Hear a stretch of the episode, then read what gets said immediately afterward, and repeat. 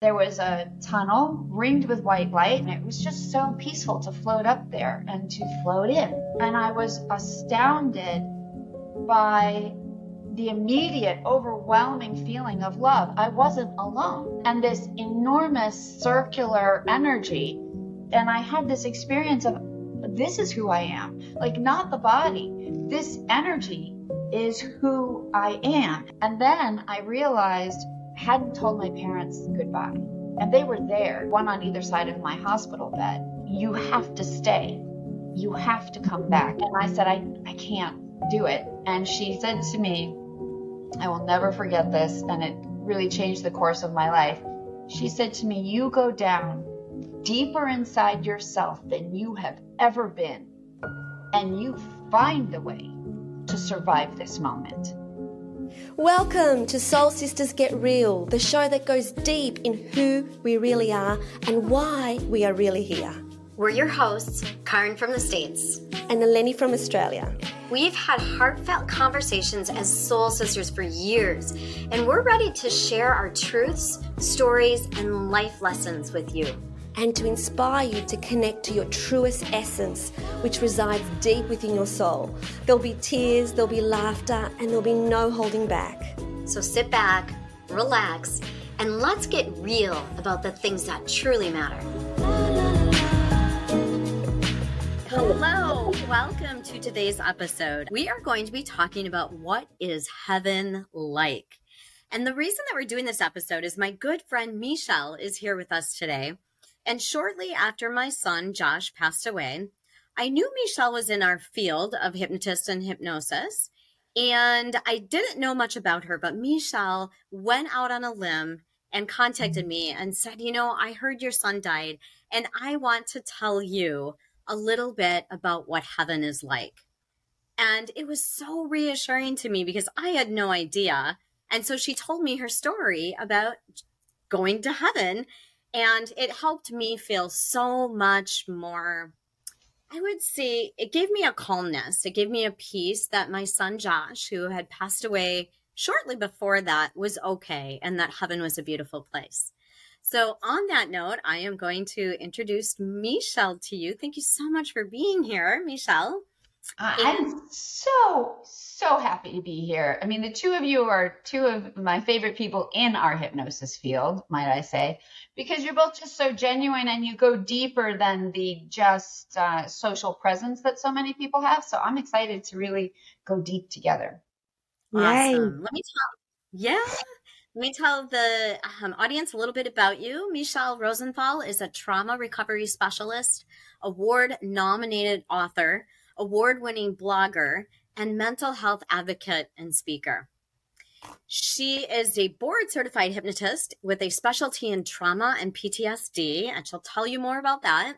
A master neuro linguistic programmer, a certified professional coach, and she is the author of a few books Your Life After Trauma Powerful Practices mm-hmm. to Reclaim Your Identity and Heal Your PTSD dynamic strategies that work. And I have heard a lot about her books, and I'm so excited for us to tell us about what she knows and what she knows about heaven. So, Michele, can you tell us a little bit about heaven? That's so broad. Holy cow. okay. Well, let's just let's just back up because um, before I say that, so I think it's important just to sort of explain why I would even reach out to you and say, "Let me tell you that," because that's a pretty bold claim. Yes. And uh, when I when I saw your post on social, and of course my heart went out to you, and I thought, oh, what a horrible thing to have to experience. And I, I'm not, I chose not to be a mom, but I know that if that had happened to my mother, I can imagine that she would want to know what what's happened to the energy or the being that was my my child. And and so I was thinking, you know, I wonder if Caryn understands or if she's started to explore like what happens when we leave. And, and so just because I have had um, a near death experience where I did go to the other side and then actually my mother made me come back. Um, I, I, thought, well, let me just reach out and, and, see if it would be useful for you to understand that it's really beautiful, it's really exciting, and it's a really gorgeous place to be, and it's full of love more than anything. Mm-hmm. yes. And so, here's so the crazy thing. Why I reached out. Yeah, and here's a crazy thing. I didn't at the time even know about near death experiences. Like that's how closed off and naive I was to that whole realm. And so it was it was awesome. So yeah, continue on. Well, and I think I don't think like most people aren't walking around researching near death experiences, right? Like and and people don't talk about it. I know so backstory, I was 13, I had a horrific uh, trauma and and it involved a near death experience and when I came back um when I tried to tell people what had happened, where I'd gone, everybody told me I was hallucinating. Everybody told me I was imagining. I was completely shut down. There was no room for the spiritual aspect of what I was describing. It was, nobody wanted to hear about it. So it was 1981. And you know what I did? I, I was so, I felt so alone. There was no Google. So I went to the library to try to research like what happens when you leave your body. And I ended up with one book about astral projection and no mm. books on near death experience. So I think it's like, it's not something that people usually talk about. And I guess that was also why I kind of wanted to reach out to you, but wasn't sure it would be appropriate. I didn't know how yeah. you'd respond really. So, Michele, tell me about the near death experience because I think that we need to know what happened. So, what was happening for you at the time and what happened with the near death experience? Yeah. So, I had an allergic reaction to a medication that I was given that um, essentially turned me into a full body burn victim and I was in a quarantine burn unit uh, hospital room for weeks and weeks with a medical team. Nobody had ever seen what was happening to me. So there was no protocol in 1981. Today, they immediately put you in a coma, wrap you up like a mummy, and wait till it ends. But I was wide awake and, you know, with a team of doctors that were scrambling to try to figure out what do we do for this person. And um, th- all I can tell you is I, I got to a day where I could feel my body giving up. And I was, I was really happy. I'd been fighting to stay alive for a couple of weeks at that point. And, and I was tired. And so when I felt, and this is going to sound weird and woo, but I'll just go there. But it was like I could feel my life force, if you will, my energy just leaving, like it was going out through my fingertips and my toes. Like, I don't know. I don't know if that's the mm. way other people feel. That's the way it felt to me. I could feel it happening. And, um, and, and the illness that I had, this allergic reaction, has a high mortality rate. So wasn't outside the scope of my, what I'd been told that this would potentially could happen. Um, but I was so relieved. I really wanted to die. At that point, I was in so much pain. There wasn't anything that they were giving me that was ameliorating the pain. And all day, every day, I was just screaming and screaming in agony. And so if you think about like just having a little burn or a little blister on your finger and you put that through an entire body inside and out, it was like impossible. It was an oh impossible oh situation. I, I often think about that. I think like, you know, sometimes you've got like a little cut and you think how, how, or a little burn. And I mean, I've been burnt before by dropping tea on my leg and I'm thinking, I, I remember thinking at the time I was in such excruciating pain. How do burns victims cope with the incredible pain? But then I, I read what actually happens is that their pain receptors actually get burnt off. And so the body doesn't actually you know, feel the pain because, you know, it's protecting the whole, you know, survival mechanism. But with you, you actually were feeling the pain all over. Is that what you're saying?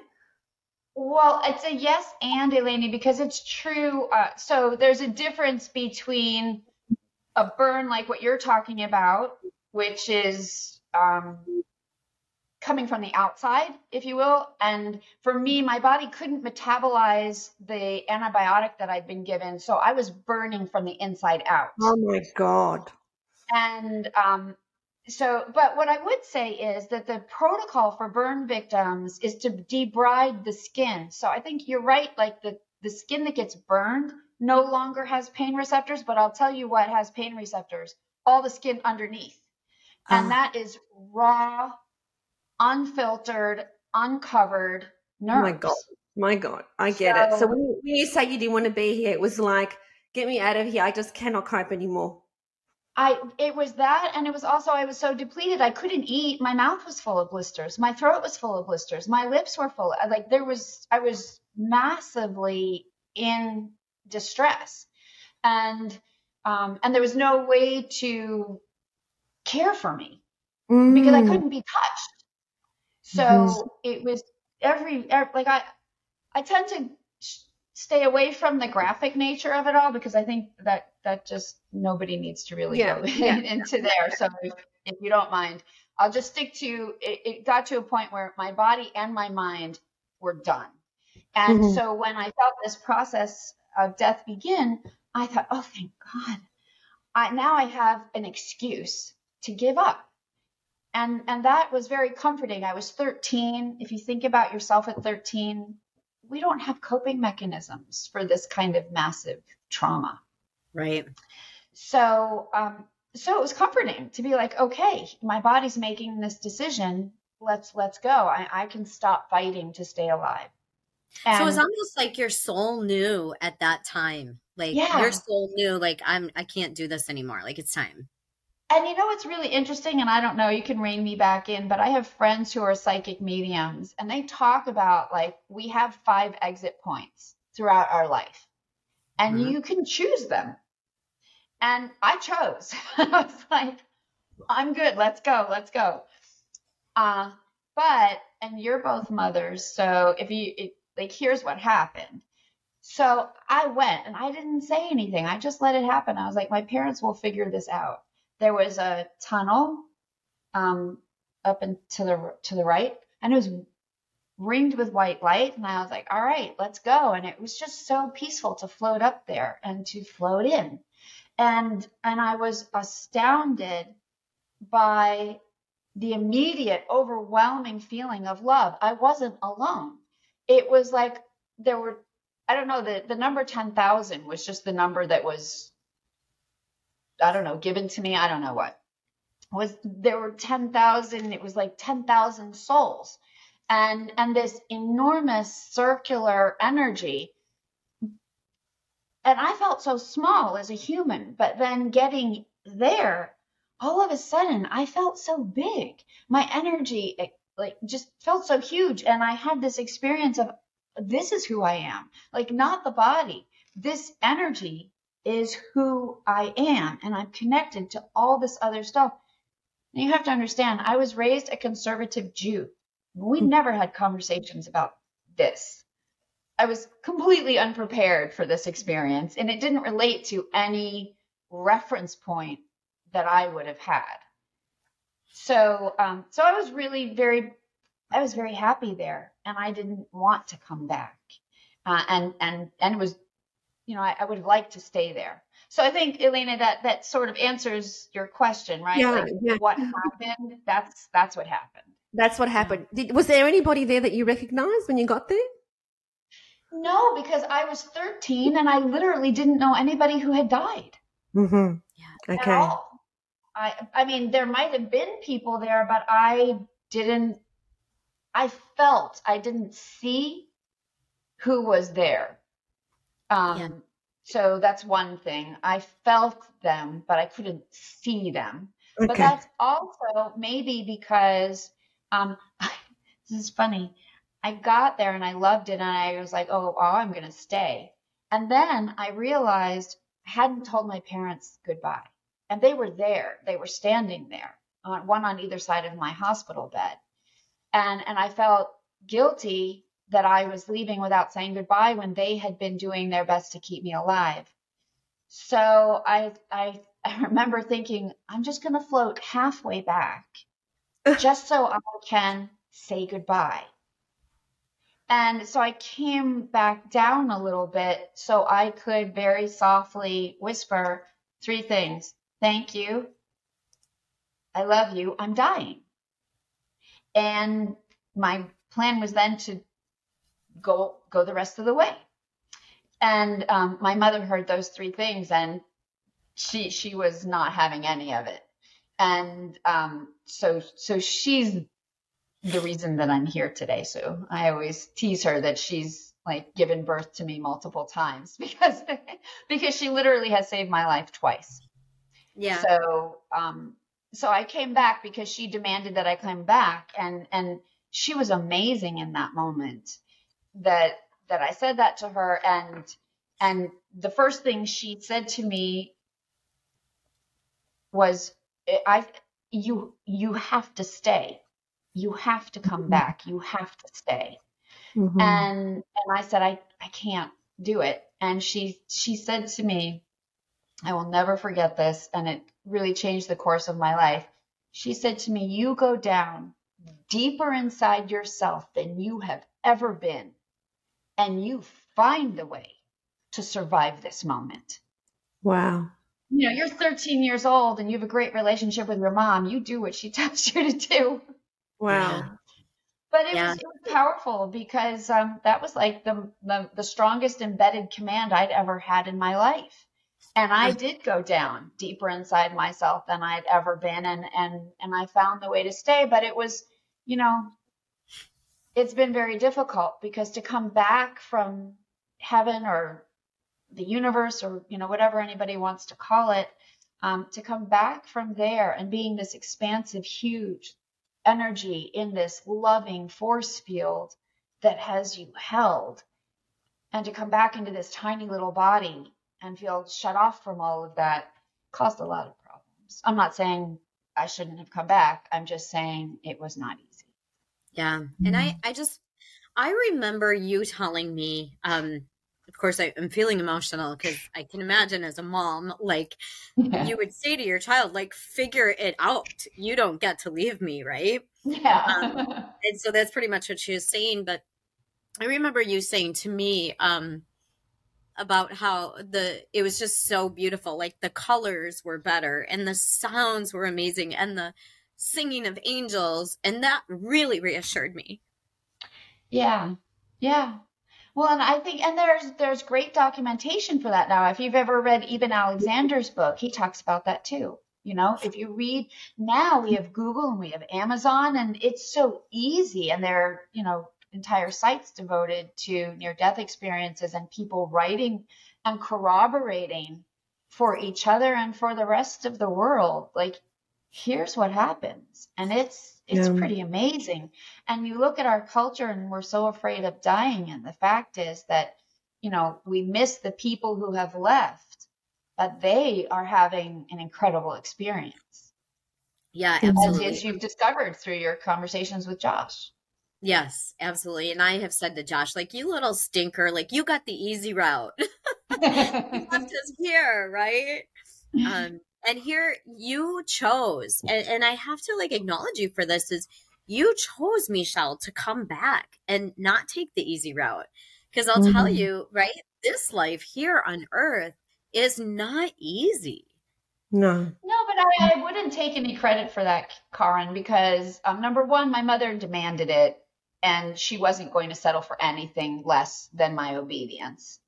And as she shouldn't. I mean, you've given birth to this person. You're not going to just say, you know, go gently into this good night for all you poets out there. And the other thing was, I didn't know. Like, I didn't know how tough life was going to be. I didn't know I didn't know what trauma was. I didn't know how this was going to make my life a disaster. Like, had I known how bad my life was about to become, my trauma was nothing compared to the next 30 years of pain and suffering and anguish from PTSD. So, Mhm. I had, had, had you told me that, I probably would have said, no, I'm good. like, the other side seems fine with me. Like, I, I'll learn some lessons over there. So, so I, I, I wouldn't, I wouldn't take credit for coming back. Well, we're giving you credit. 'Cause you- Well, you- I, I appreciate it. I, I'll accept the love, but I just wasn't that brave. Not at 13. I just wasn't that well, courageous. you were because you you know did it. Your mum, you did it. Your mum gave you the command, but you accepted the command, and and you know your soul obviously said, "No, not that exit point. That's not my exit point. Um, I've got another one, but that's not the one." So, did that take away? You know, how did you did you talk about your near death experience when you got back? Did you tell people about it? How did you share this experience? I tried. I tried. Um, Mhm. and just with my my immediate family, I tried, but um, but it didn't fit their model of the world. hmm And in 1981, I really there wasn't there weren't communities that were formed around this model of the world that were mainstream. So when I tried to share it, I was told that God had saved me, which, oh, like the rage that that brought up in me, I can still feel to this day because I, it was such a fight for me to make that decision and to make that happen.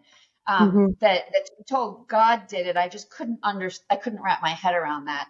So, so I was told that God did it. I was told that I hallucinated the whole thing. I was told that I, you know, I imagined it, but you, you can't imagine something this specific that that like lines up with what everyone else is talking about now that Mhm. I didn't know back then. I didn't have access to to people back then.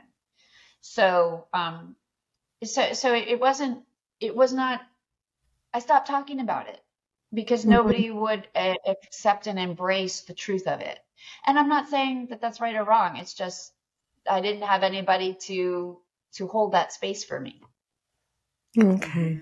That would have been so difficult where you had such a profound experience and nobody would acknowledge that you had this profound experience.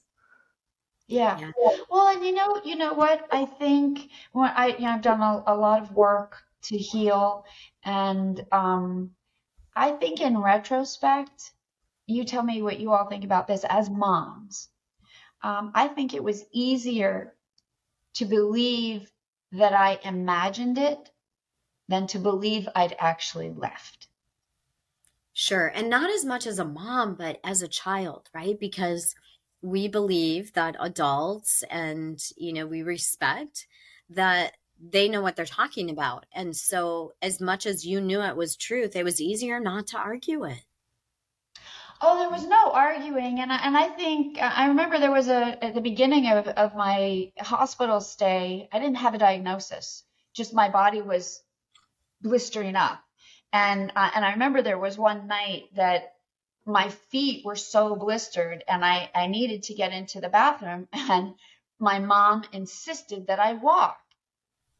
Like, how do I walk? Like my feet are full of blisters but it was like really important to her that I not be bedridden. And and we had this like altercation and she insisted that I walk across the room. And I I I loved her. I wanted to do what she wanted me to do. And so I literally got halfway across the room be- before it was so painful to try to walk on two feet full of blisters that I literally just had a breakdown. And she had to accept that things were getting worse than she thought they were going to get. And that's Mm. kind of what I mean. Like I think it's hard as a as a parent to be powerless to protect your child, and so I, I think you want the world to stay in um, the paradigm that you're used to. This is a little off topic, so Sure, yeah. I'll I'll bring myself back. But but I'm relating it to the spiritual aspect of of of going to the other side. I think it would have been really terrifying for my mom to think that I had actually died. I think Mm. it was easier for her, you know, to Yeah. think that I imagined it Yeah. Mhm. because Well, and that's that- less dangerous. Right. But And the that fact brings is, I didn't imagine it, and, Right. and and and I had no one to to to help me with any of that, which was hard. right and and that brings me to you know the spiritual aspect for many people with uh, different religions and different beliefs is you know it we don't want to accept it or many don't want to accept it and so it's pushing that away pushing it away right? Mhm. and the other point i wanted to make is this is exactly why after many years of all of the healing that you did you became a trauma coach. Because it wasn't only the trauma of the near death experience it was the trauma before that correct? That led up to all of the ptsd Well, it it was the the whole illness itself was an enormous trauma, and and then uh, and I think compounded by the NDE because it, it's one thing to come out of a hospital room where you've been terrified for weeks on end and surrounded by adults who didn't know how to help you. As a kid, that was really that compounded everything. My parents didn't know how to help me. No doctor knew what to do. Everyone kept looking to me. Like the whole way I ended up in the hospital was that my parents and I were at my pediatrician's office and the doctor said, I don't know what's happening. You can either go home or you can go to the hospital. And all the adults in the room looked at me. What do you want to do? And I thought, if every adult in this room cannot make this decision, we'd better go to the hospital because like things are about to get really crazy. So I think, um, I think when you come out of these experiences, you have something happen as a trauma survivor that is beyond the scope of what you and the people around you know how to handle. And then mm. the challenge is what do you do with that? And you know, we're we're all unique. So two people can go through the same thing and I work with people who survive what I just described. Um, and you know, I ended up with a horrible case of PTSD. And then I worked with a woman who was like in her 20s, like just wanting to smooth out her experience but she already knew who she was. She already had a life she was going back to. And we were just sort of softening the edges of her memories, not reconstructing an entire life or identity, which is, you know, what I ended up having to do. Mm. So, Michele, yeah. one question that I, I feel like some people in the audience will have is just going back to the whole heaven experience is how do you know for sure that you had that experience as opposed to like what your mum said, which is you imagined it. Can you just explain to those people, well, how did you know for sure? How do you know you weren't imagining? How do you know you weren't hallucinating? What's your response to that? Oh, that's a great question. Um, so I've asked myself that question.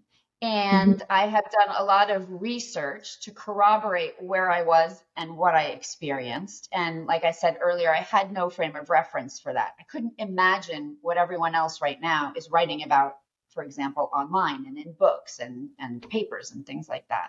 So that's one thing. Um, another thing, I really, because I was not supported in that experience, I really doubted it for, for a long time. And I started working with people in the energy field, in the psychology field, in the spirituality field when I got into my 20s, because I never would want to be walking around saying, Look, I had this experience if it wasn't true. Mm-hmm. So I worked with people who could help me verify that. And, and so that was really useful because it taught me a lot about trusting my own self. Yeah. So I, I think I think that answers what you're saying. Yeah. So basically, you, you knew it, but you felt like you needed to be validated by other sources, other books, other people, and then it subsequently was. Yeah. Awesome. Yeah, exactly. And and the thing is, it started a, a, lifelong obsession with this. I mean, not only do I have um, friends who are psychic mediums, and so I talk to them about it, for example, um, but also I read uh, constantly mm. about yeah. this because I'm just fascinated by it and fascinated by how close it can be. That's not really the right language, but it's just not that far away. You know, no. that realm is like there's a, a medium that I really that I that I love following and and she describes it as the difference between where we are and the other side is as thin as a piece of paper. Like yeah. that thin. It's, yeah. it's really just that thin. And, and I think that's exciting to think about. It, it's not like some big yeah. journey, for lack of a better yeah, word. It's right here. It's just a, it's a different frequency. It's right here. Personally, I have. I wanted to use. I didn't know yeah. if that would translate. Yeah. Yeah, yeah absolutely, absolutely. But uh, personally, I've been um, in the other realm uh, through plant medicine, and um, from my experience, there is no doubt. Like, there's absolutely no doubt because the feeling of love is so overpowering that it's yeah. it, it's not comparable to anything on earth. Even for the love that you hold for your child, it's actually not comparable, and that's really hard to imagine from a human perspective. Because, like, what greater love is there than loving a child? But the love mm. is so so incredible over there that you just know that that is a different realm and that's the realm that we're all going to be heading to when we decide to exit at, at our exit Mm-hmm. point. Yeah. Yeah, yeah. That's fascinating to hear because my trauma was an allergic reaction to ingesting something that was supposed to be safe for me. I grew into an adult who like won't touch anything. You know, like I've never done like even pot because I'm so terrified of what might happen. So plant medicine is so outside the scope of of my comfort zone. Um, Yeah. So it's really I've not experienced it, and that's very interesting to hear. Yeah. But with your experience as a trauma specialist, and you've spoken to many people that you said have had NDEs, was there any experience that um, that they've spoken to you about that wasn't aligned with your own experience? Or um, so, what are all the factors that you basically? What is heaven like? Let's just do a summary of it. What is heaven like? You know, I, think I don't think it's a big list, Eleni, really. I think heaven is like love, the most intense love you've ever felt, and an energy. Um, I did this incredible, one of the people that I worked with um, not that long ago, this is like maybe less than 10 years ago, just to keep exploring like what happened and and and what I experienced and stuff. And and I was I if you ever done transformational breath Breath work? Yeah. Yeah. So you know how powerful that is with the music and all this. Mhm. And um, when I came out of the kind of, I, I'm not saying I went to the other side. I'm saying like when I came out of the trance that that put you in, um, I, I got the very distinct message, not from myself, but from like whatever was channeling to me. Um, I am held. And that is what I would describe heaven as feeling Mm. that love just i'm held i'm held because that's sort of what it felt like like i was just held in this energetic field that i had never heard of before i didn't Mm. I, I don't at 13 i wouldn't have described it as an energetic field but maybe i would have maybe i would have because i could feel it all around me and i felt like it was holding me and i felt like there were so many of us there so um so, Yeah. so I, I don't know but I, I you answered say- it. So you answered it. It's, yeah, it's love. It's love, and it's been held, and it's And been it's, hard because I, every question you ask me, it's like I flip back and I'm not present. I don't mean I'm flipping back there. I'm flipping into that associated memory. And then I find I'm losing the thread of what you asked me because I'm like flipping into that anchored state. So I apologize for that.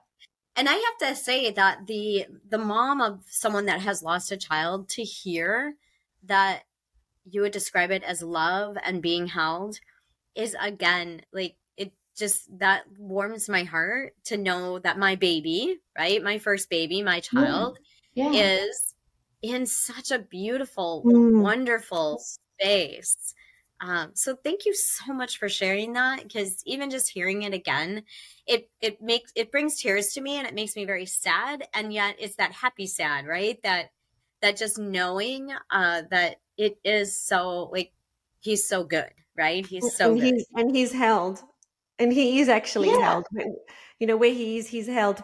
And so, did this take away your um, fear of because you know with our society and the way that we've been raised and um, our belief systems, there's such a massive programming of a fear of death, which there never used to be in ancient times, because they used to honor the transition process. You know, it would be Mhm. ridiculous in ancient times to fear death because it's like a beautiful transition process to the to the afterlife. So did that take away your fear? Completely, 100%. It's that's such a good question. Yes, yes. I'm so at peace and um it's just so it, it's funny because 10 years ago I had sepsis. So, and this is what I mean when my mother saved my life twice because um because I I was unconscious by the time I she got me to the hospital and and they told me later we almost lost you on the table and and I I didn't didn't matter to me because I know where I'm going. So if you lose me now or you lose me later, I know how amazing it's going to be when I'm set free. And Yeah. and that's that's comforting. You know, and that's also kind of, you know, Caryn, why I wanted to tell you.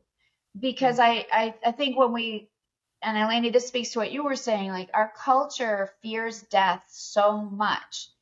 And and we don't I think it would be different if we all understood what we really fear is the suffering of death and the loss of that relationship because death itself is really easy and peaceful and Yeah, so it's about us. So that's that's exactly right. So when we're actually um, you know, when we're really distressed and sad and we're grieving when somebody passes, it's really about our loss because Yeah. they're fine. It's really about us having the thing is there is no actual loss because we're going to be reunited, but there is a physical presence that is missed.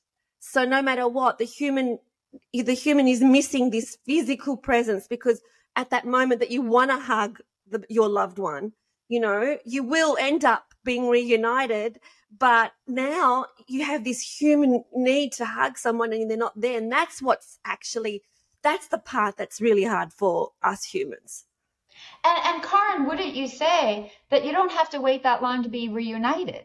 If you open yourself, which is Yeah. the process you've gone through in the past couple of years, if you open yourself to the connection, and and you know, in so many of the mediumship books that I've read, they talk about how grief lowers your frequency. You really have got Yeah. to move your grief out of the way so that you can rise up far enough for the for the those who've passed to reach down low enough for the frequencies to meet. And when you do that, which you are doing regularly, then you realize we don't have to wait until we die to reconnect with the people mm-hmm. that we love. Yes, exactly. And that's when I went to Europe or went to Egypt, and Josh told me when I was on the uh, top of the boat in the Nile on the river cruise, and he told me to to put his ashes in the Nile and sink my sadness.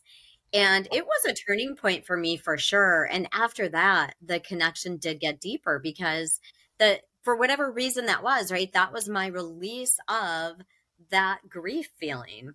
Mm. And I think it's very interesting because we you were talking a bit about, you know, I know before Josh died, I I would I would have the question like what what happens? Like will I see my grandma? Will my be my my grandma be my grandma when I get to the other side or when I get to heaven? And will my brother be my brother?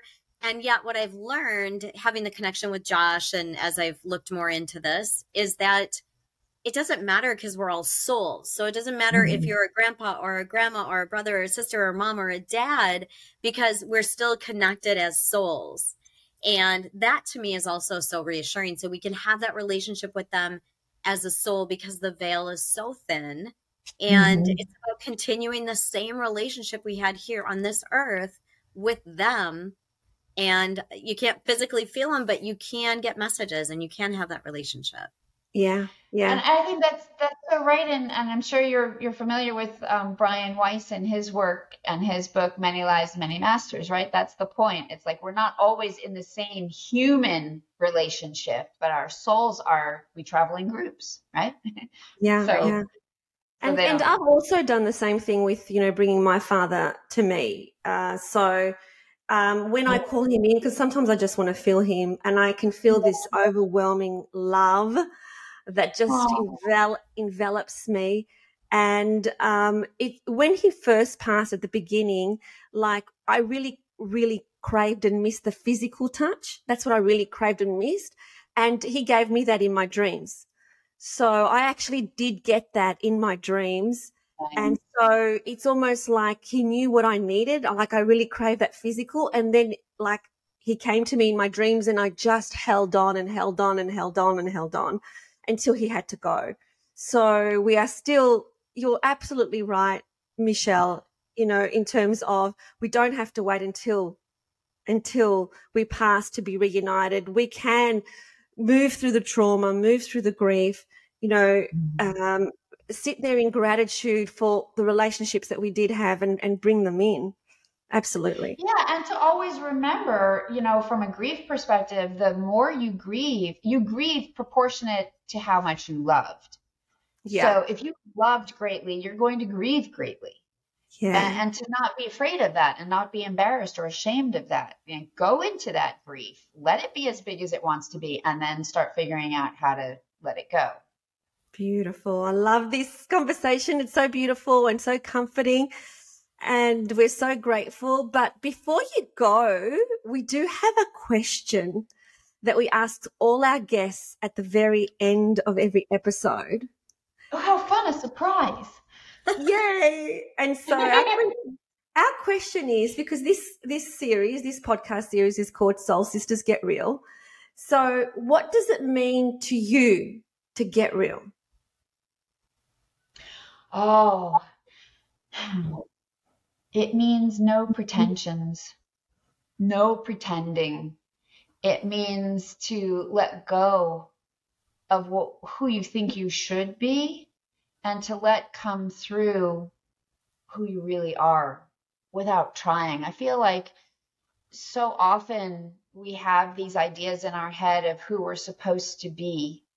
And, and especially as trauma survivors, we try to hide so much of who we really are because we're ashamed or um, we feel so less than as survivors. Uh, and and so I feel like getting real would be to let go of the mask that you put on so that you can project to the world what you think they want to see so that you'll be accepted for who you are, even though it's not truly who you are. And getting real would be, you know, I got to a point in my PTSD process where it was like, this is just the ugly of who I am. And that has to be okay because I was really crazy for quite some time. And and taking the mask off and just giving myself permission to be real was part of my healing process. And and so that's what it is to me, Eleni, is to just stop trying to be who you think you're supposed to be and just be who you feel you are, knowing that that can change in any moment. I love yeah, that. that- yeah, I love yeah, that. just And being I, I love that. And how you said this is the ugly of who I am. Um, really, what I was thinking when you said that was the ugly of who you are is the beauty of who you are. I mean, and, and the ugly of who you are is way more beautiful than the fake of who you are. So the ugly of who you are, so the ugly of who you are is actually true beauty.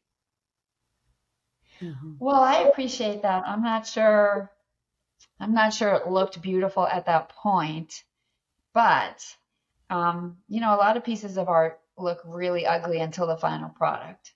So, um, in, in that sense, I, I think you're right. The journey is beautiful. And I think sometimes you have to really give yourself permission to be crazy or ugly or unacceptable or whatever it is to be able to find what's below that.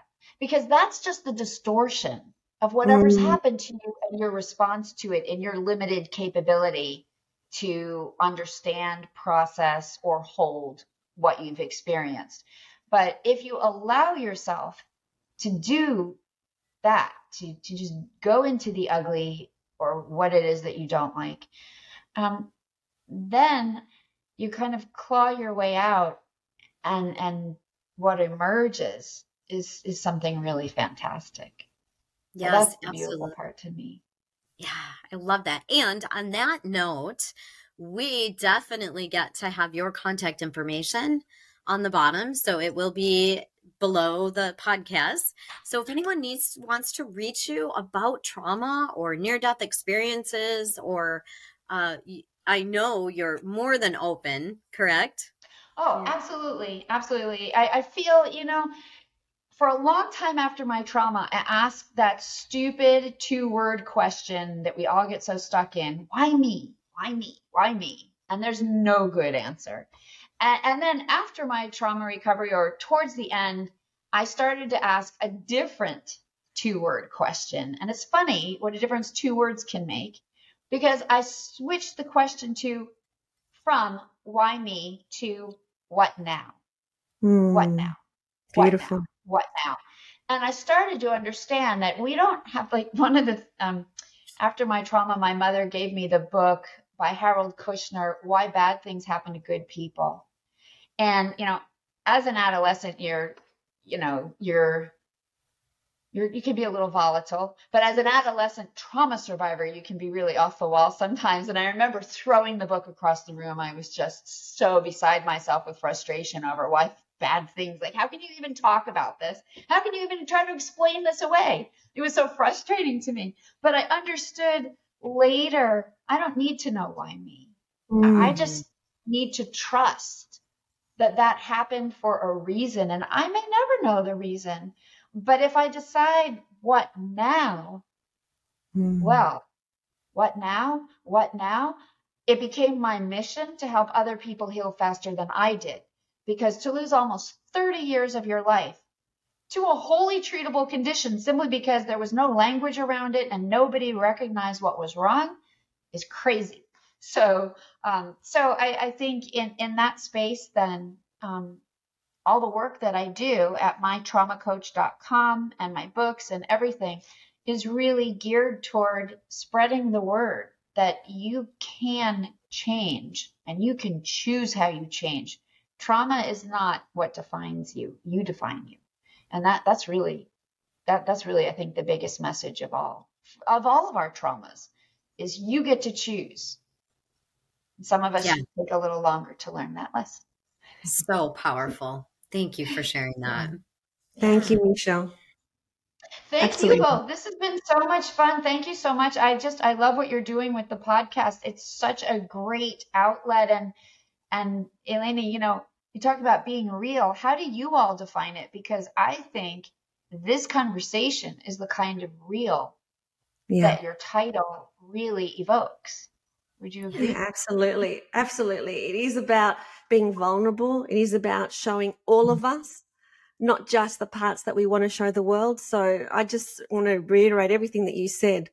And um, I totally agree with everything that you said. And we're so appreciative of you coming on today.